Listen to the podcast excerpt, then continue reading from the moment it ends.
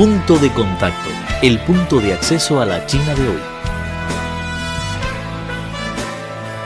Punto de contacto, el punto de acceso a la China de hoy.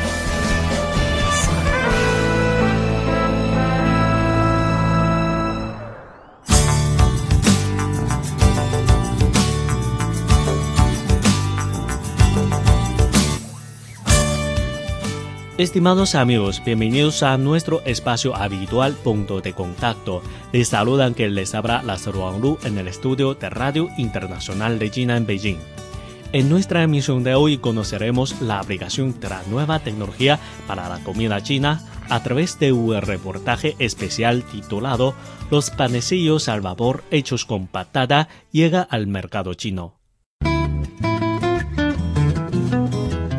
En punto de contacto queremos estar conectados contigo. Escríbenos por correo electrónico a spa.cri.com.cn. También tenemos una dirección de Twitter que es arroba CRI En Facebook nos encuentras como Radio Internacional de China en Español. Y no olvides ingresar a nuestro sitio web. La dirección es espanol.cri.cn.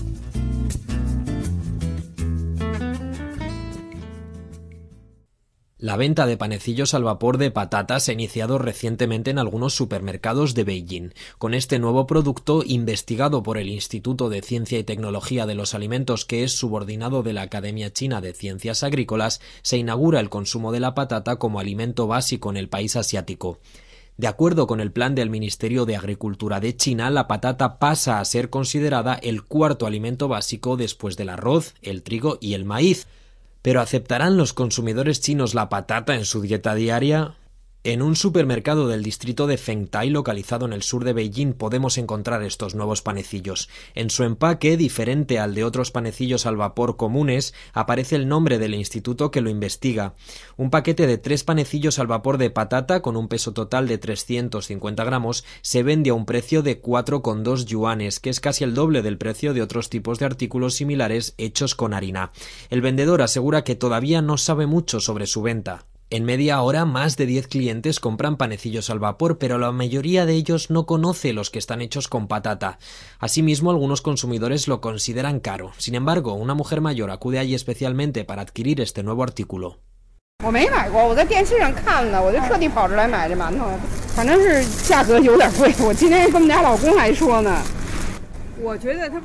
He visto la noticia sobre este panecillo por televisión y quería probarlo. Efectivamente el precio es alto, pero me parece nutritivo.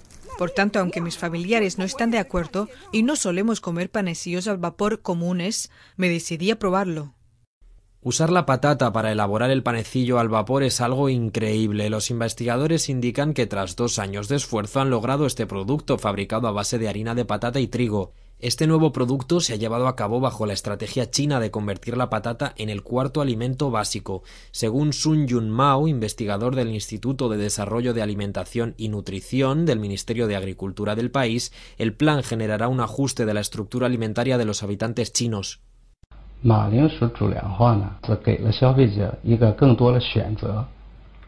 El consumo de patata como alimento básico proporciona a los consumidores más opciones, de tal modo que gradualmente se va cambiando la estructura de la dieta. En el futuro, conforme se eleve el nivel de nuestras elaboraciones, la venta de pan, panecillos al vapor y tallarines hechos con patata aumentará.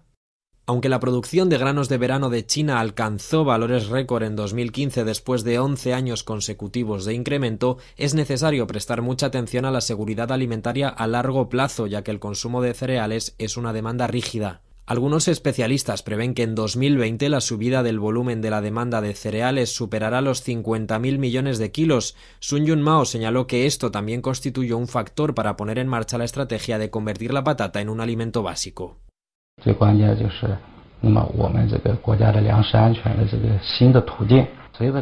Lo más importante es que se trata de una nueva medida para garantizar la seguridad alimentaria de nuestro país. Al aumentar la población, la demanda de cereales también crecerá. En ese sentido, debemos establecer planes para 2020 y 2030. Uno de ellos será mejorar la eficiencia de las cosechas de cereales y la patata tiene ventaja en comparación con el trigo, el maíz y el arroz. La patata es muy nutritiva, resiste el frío y la sequía y tiene una fuerte capacidad de adaptarse al entorno de tal modo que se puede cultivar en muchos lugares. Además, de acuerdo con datos del Ministerio de Agricultura de China, la producción de patata por cada mu, que es una medida china de área equivalente a 0,0667 hectáreas, puede alcanzar teóricamente las 8 toneladas. No obstante, actualmente su producción promedio solo alcanza una tonelada. Por ello, si se elevara la cosecha hasta dos toneladas en cada mu mediante la innovación y la tecnología, la producción anual de patatas se incrementaría en 200 millones de toneladas, lo que supondría un tercio de la producción de cereales de todo el país en 2014. Yu Xingrong, viceministro del Ministerio de Agricultura de China, apuesta claramente por el futuro de la patata.